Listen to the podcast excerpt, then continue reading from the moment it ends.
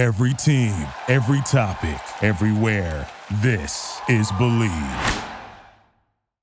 BetOnline is the fastest and easiest way to wager on all your favorite sports, contests, and events with first to market odds and lines. Find reviews and news for every league, including the NFL, Major League Baseball, NBA, NHL, combat sports like MMA and boxing, esports like video games, obviously, and even golf. To LIV tour, PGA, probably both. BetOnline continues to be the top online resource for all your sports information from live in-game betting, props, and futures.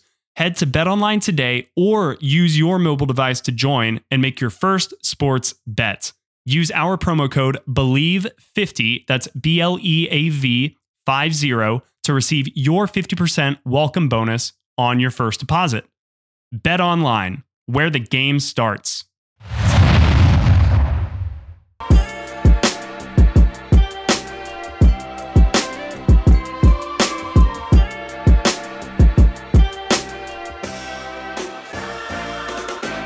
What's up, everyone, and welcome to another edition of Bleav in Falcons. I am your host, Will McFadden. We are breaking down the third and final preseason game for the Atlanta Falcons today, and here to help me do it is Dave Choate, the fearless leader of the Falcoholic. Dave, how are you doing, man?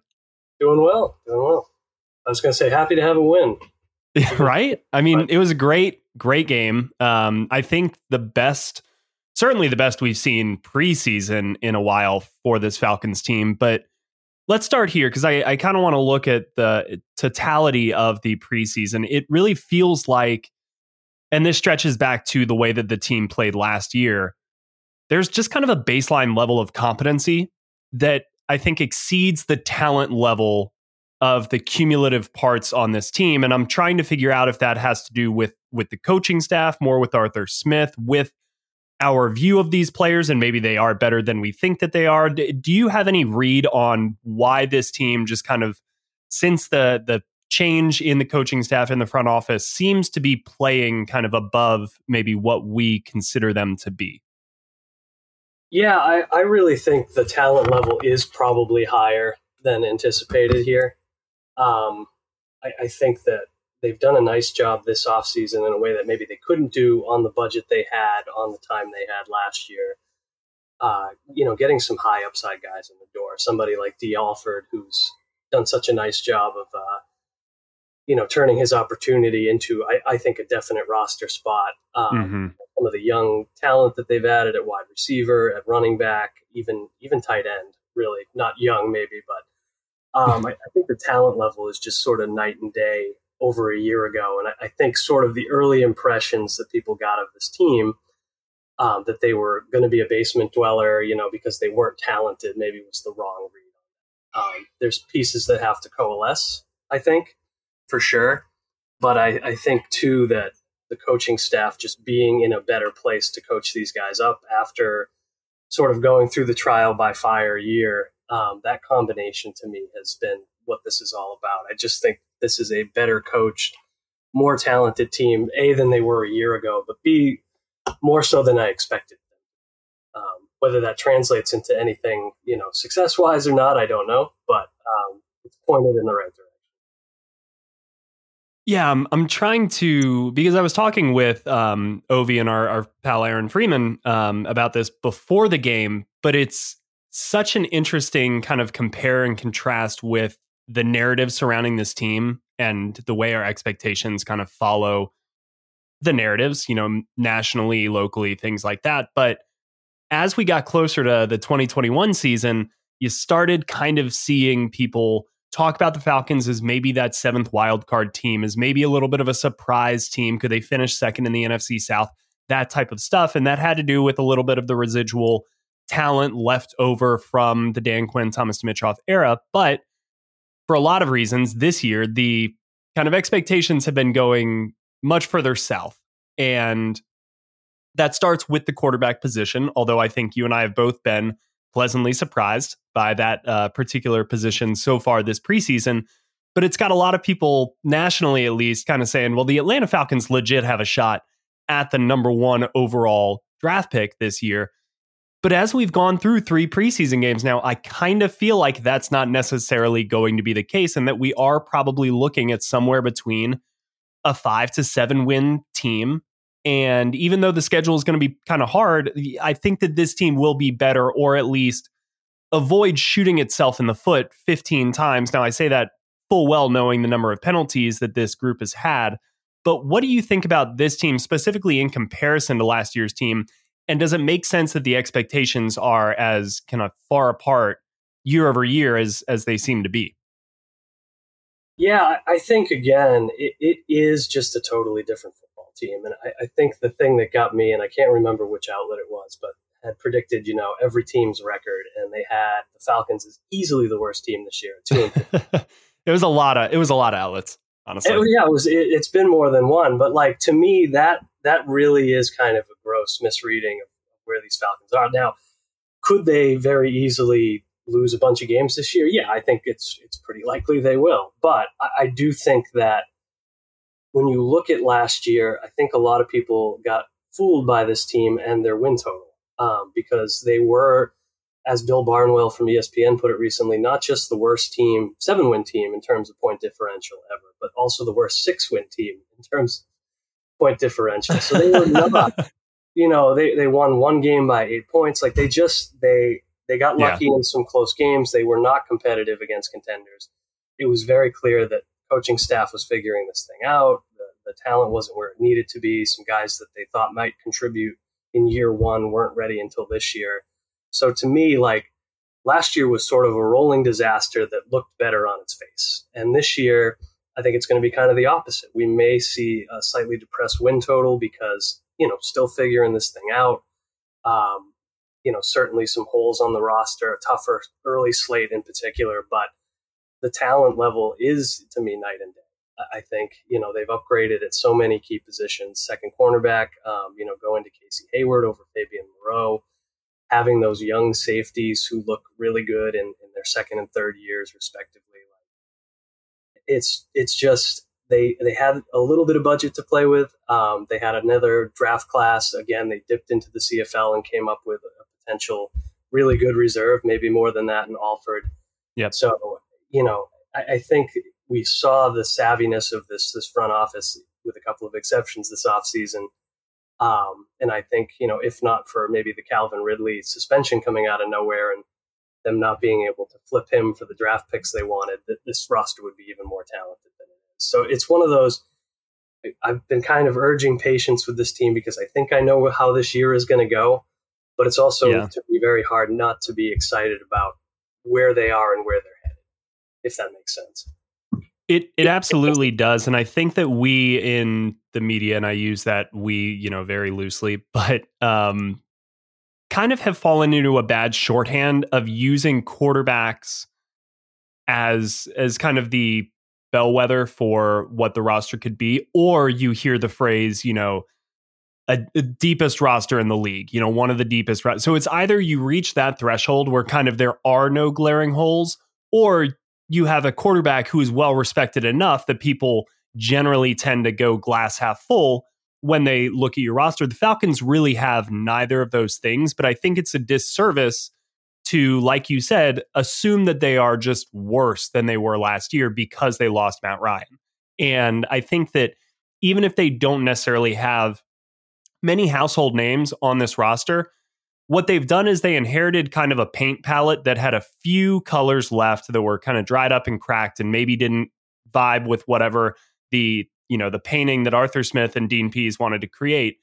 This offseason, they've invested in a few different colors. We don't know how rich those colors will be, but at least it gives them a few different options to try some combinations to create something new.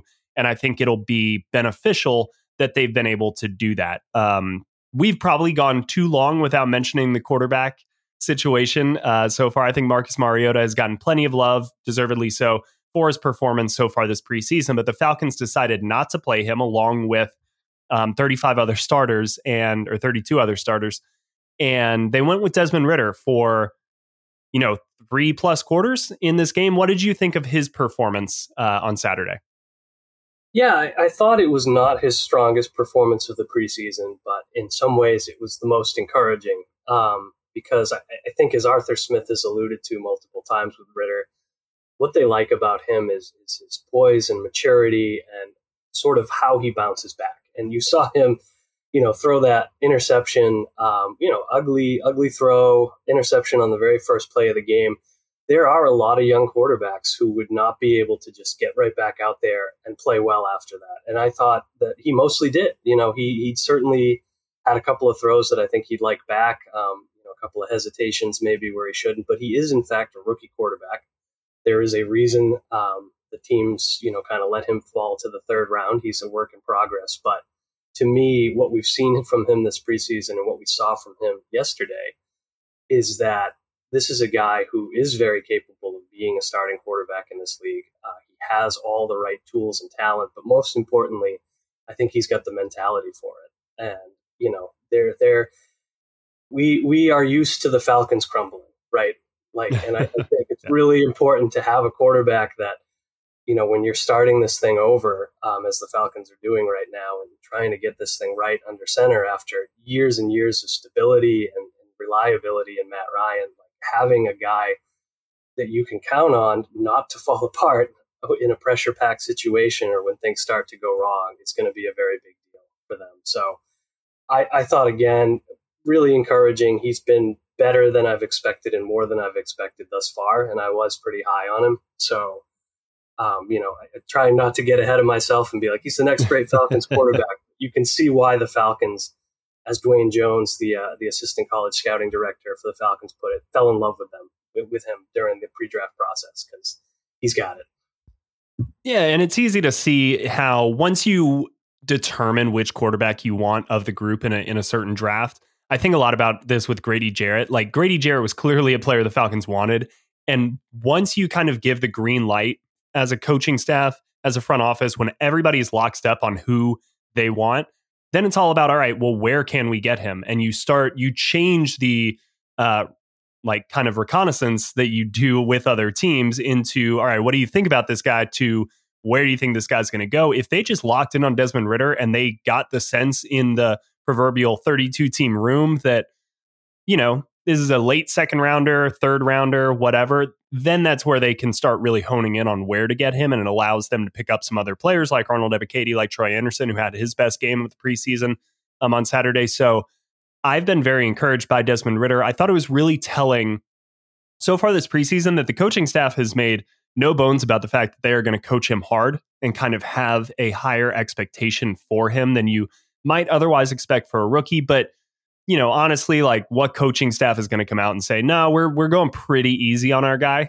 You know, he's not ready yet. We're we're kid glovesing uh, this situation. Nobody's going to say that, but his resiliency is kind of unavoidable at this point. It's it's been something that has stood out in every single preseason game. There's a reason I led um, our takeoffs or takeaways with it on the uh, falcoholic.com after yesterday's game because it it's kind of the most important un, uh, you know intangible thing that he's shown so far.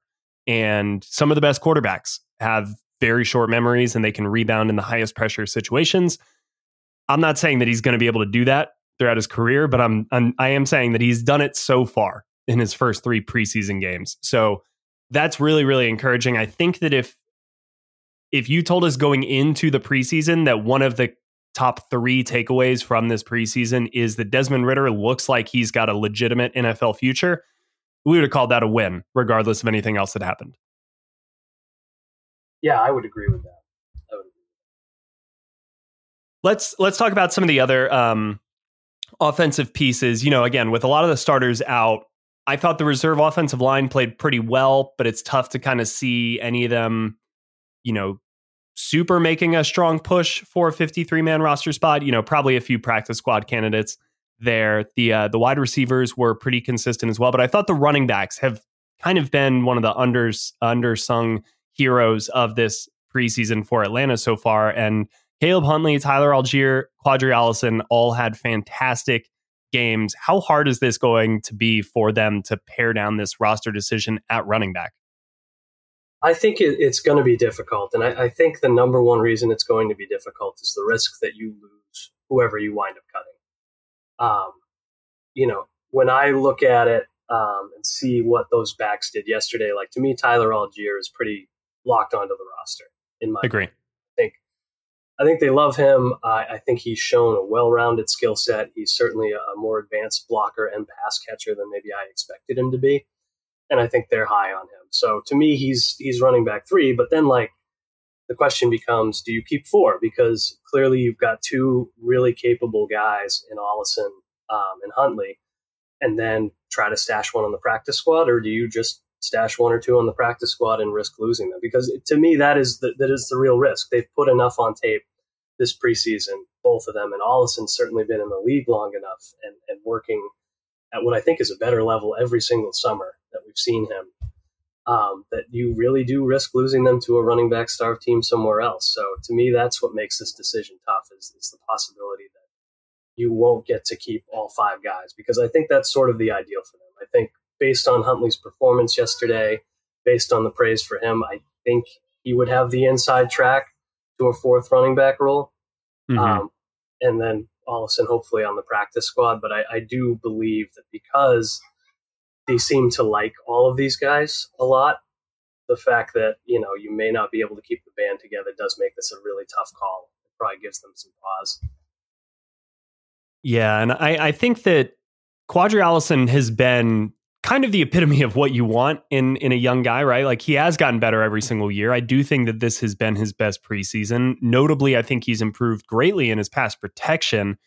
But it's just is he at the wrong position for this type of develop like at running back that's where you want a rookie to come in and immediately have high usage and you kind of run them dry you know for for lack of a better phrasing and apologies to any running backs and Ovi who are out there listening to this because you know that's kind of the brutal truth of, of the NFL is you get that high usage on that first contract and then you kind of see what what they've got left in the tank.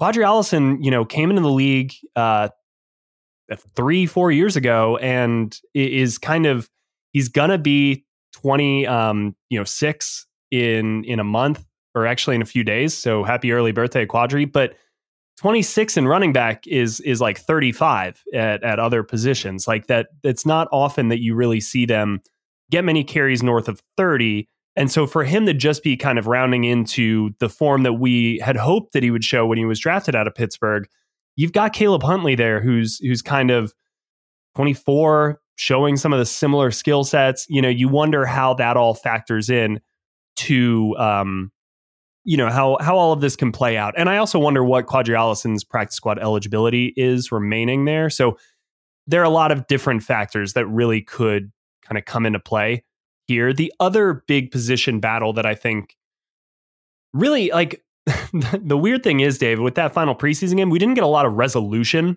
for a lot of these preseason battles because it, it's like everybody played well. And I think that was the case on the defensive line. Um, also, you had pretty much all of these guys. Derrick Tangelo, I thought, had a good game. Um, Timmy Horne had a great game. Nick Thurman, all these guys who who kind of needed to leave one great final impression did. And so I'm wondering that if all of them did, did really any of them? Yeah, and it's it's one of those things that it is tough because I was hoping that by the end of this we would sort of know who's going to start at center. Like, and we did not get that right. resolution. You know that that did not happen. Uh, Dalman, I think, played four special team snaps, which I didn't even notice. Um, so I don't know what that means. But at, you know, at, at, wide receiver, um, you know, at running back, at tight end, even, and, and along both lines, like, yeah, there, there just was no like standout performance or, you know, divvying up of playing time that told you, okay, absolutely, this is settled. These guys are on the roster. Here's what we know. And, and so to me, that's frustrating. Um, but it's also worth mentioning that pretty much everybody competing for these roles um, did pretty well. Like the defensive line being a really great example of, you know, Derrick Tangelo played well really well, I thought, on 20 snaps. Very active, showed up. Abdullah Anderson continues to play well. Excuse me. Uh, Nick Thurman is is a capable player, and that's not even mentioning Timmy Horne, who I think, besides the one penalty, has played well all preseason. So, you know, again, you can overstate these things maybe, but the fact that they made this decision hard is probably actually a more positive sign than these two guys on the defensive line are in and we got to go looking because this isn't good enough, you know. So yeah, I I I do think that it's kind of going back to that point that I mentioned earlier, where the talent level, you may not have these bona fide household names, but I think you do have a generally higher floor and a number of different guys who offer something. And it's all really about which certain skills do they want to prioritize? How do these certain pieces come together? But yeah, the defensive line, like any of the four that that we really kind of came into the game thinking had a shot, you could make a case that any of them are right there. Again, yeah, the Matt Hennessy, Drew Dalman, like clearly the coaching staff feels like maybe they've got some resolution on that because they didn't decide to play either of those guys really meaningful snaps out there, or maybe they don't. I I can't imagine they'd go into the season with like a full center rotation, but we saw them do that late in the year last year, and it didn't seem to have a huge detrimental effect. So that's a huge mystery um, as well, kind of coming out of the game that we will figure out on Tuesday. I've got to do my final 53 man kind of roster projection. I know we've got a couple up on the site. Kevin has done a great job with that throughout the uh, the summer and the off season, but it's going to be really really hard. It's going to be one of the hardest um, in a long time. We do know though that Deion Jones seemingly fine for the 53 man roster. I, I don't see them kind of doing this whole hullabaloo song and dance throughout the summer with that, and then just cutting him on on roster cutdown day. That would be a really weird choice. But he did get a lot of run in the first half. Didn't record a stat, which is not, you know, the most encouraging thing to see is your former Pro Bowl linebacker not really making a the biggest impact on the stat sheet in a preseason game filled with a lot of reserve players. What did you think of Deion Jones um, out there in, in kind of his return? Yeah, I, I think you know um, kudos to you for that great story on him because I thought that Thank you. he said all the right things, right? He said everything that you would want to hear from him coming back. Like he expects to have to earn his job. You know, he's not acting disgruntled. People, you know, there's been reports and rumors about attitude here and leadership there, but like, you know, I, I think he's really done a, a nice job of handling a tough situation. It's not an easy spot to be in as a player where rumors are swirling, you're hurt, you can't go out there and get your job back easily. So all of that, um, you know, is a really positive thing. For the actual on-field play um, and what we saw from him, not as encouraging, right? Um, but he's obviously knocking off rust, um, and he's not going to step right into a major role. So, in, in light of that, I think the biggest disappointing thing is like not seeing him flash and say, "Okay, Deion Jones is going to be able to earn his job back," or you know, more cynically, be really attractive to a team looking to trade for him, right? Like one of those possibilities. So, you know, it feels like this is a situation that is going to continue to kind of go along at its own pace, right? Like we just, we don't know if there's any offers on the table for Jones. It doesn't seem like it. We don't think he's going to get a starting job back anytime soon because Rashaan Evans and Mykal Walker seem to be pretty locked in. So, he might just spend a season kind of in limbo, hoping to you know flash as a reserve once he gets his feet under him, and then land uh, somewhere else or earn that next contract from Atlanta. So I, I, don't really know what to make of the situation entirely. I haven't for a long time now, but yeah. it is good that he's at least out there with the right attitude and, and hopefully, you know, getting somewhere from here. Yeah. And I, I do think that this is a good example of exactly what you were talking about earlier, where, you know, the the talent may be better, even if it doesn't feel like it is. Even if those, again, the biggest names are uh, Casey Hayward is is awesome. I and I was having a fun conversation during um, Wednesday's joint practice against the Jags because Casey Hayward hasn't necessarily had the preseason that I expected. It's not like he's been bad, but he has been beaten you know, a few times in practice on on some routes and things like that.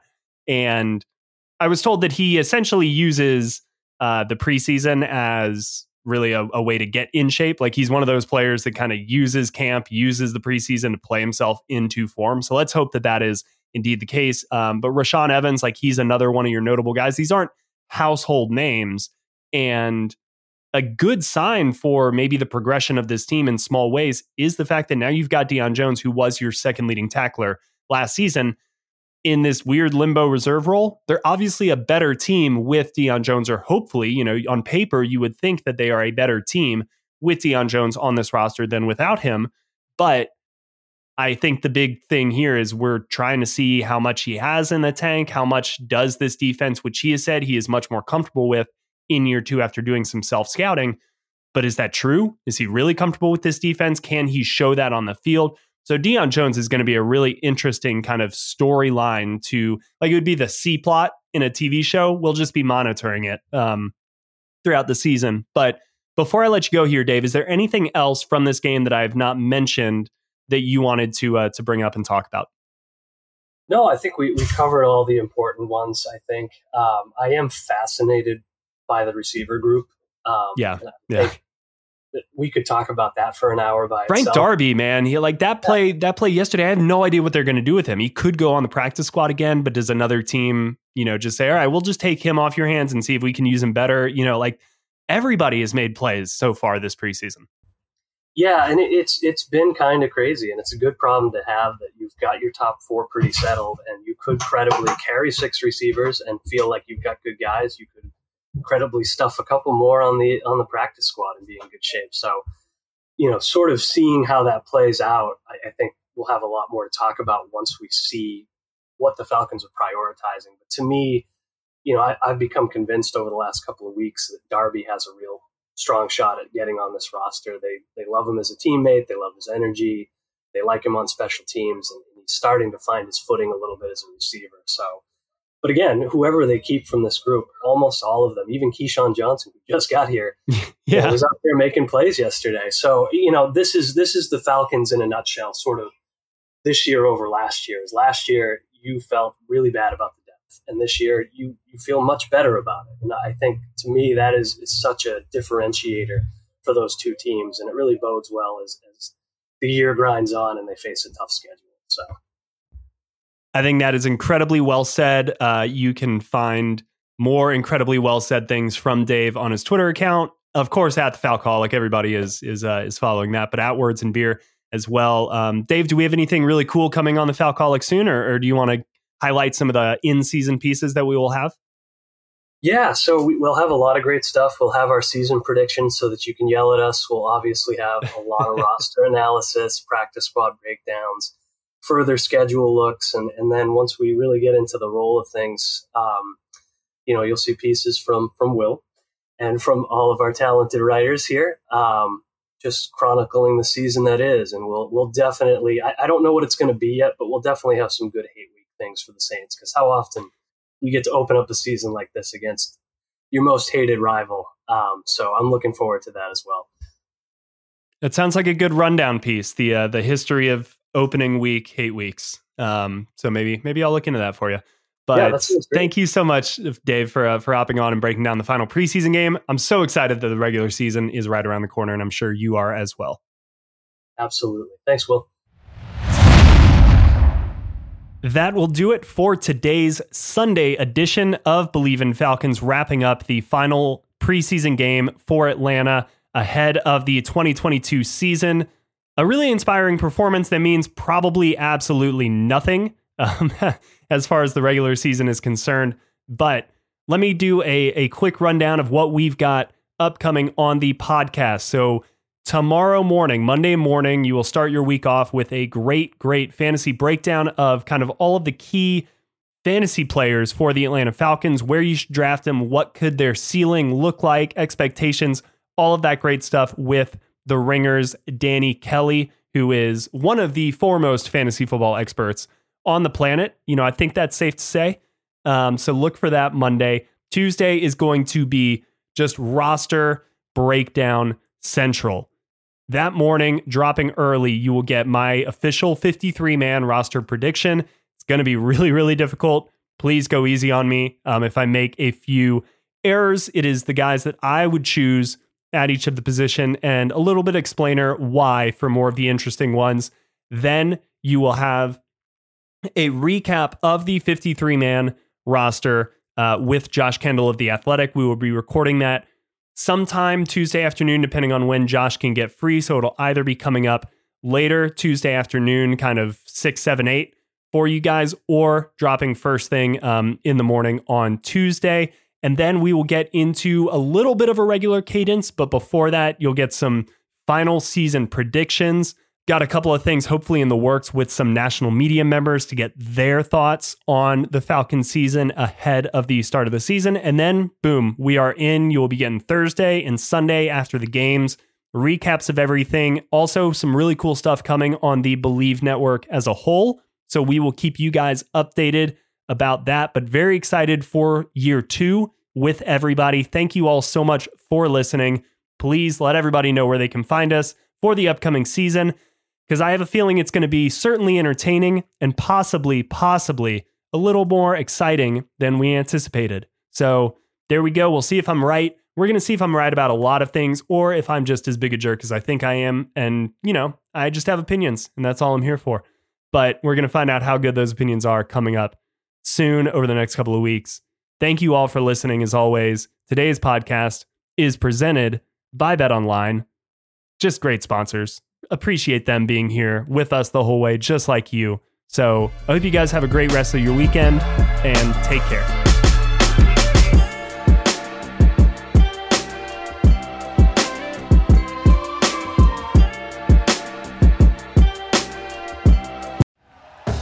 Thank you for listening to Bleav. You can show support to your host by subscribing to the show and giving us a five star rating on your preferred platform. Check us out at Bleav.com and search for B L E A V on YouTube.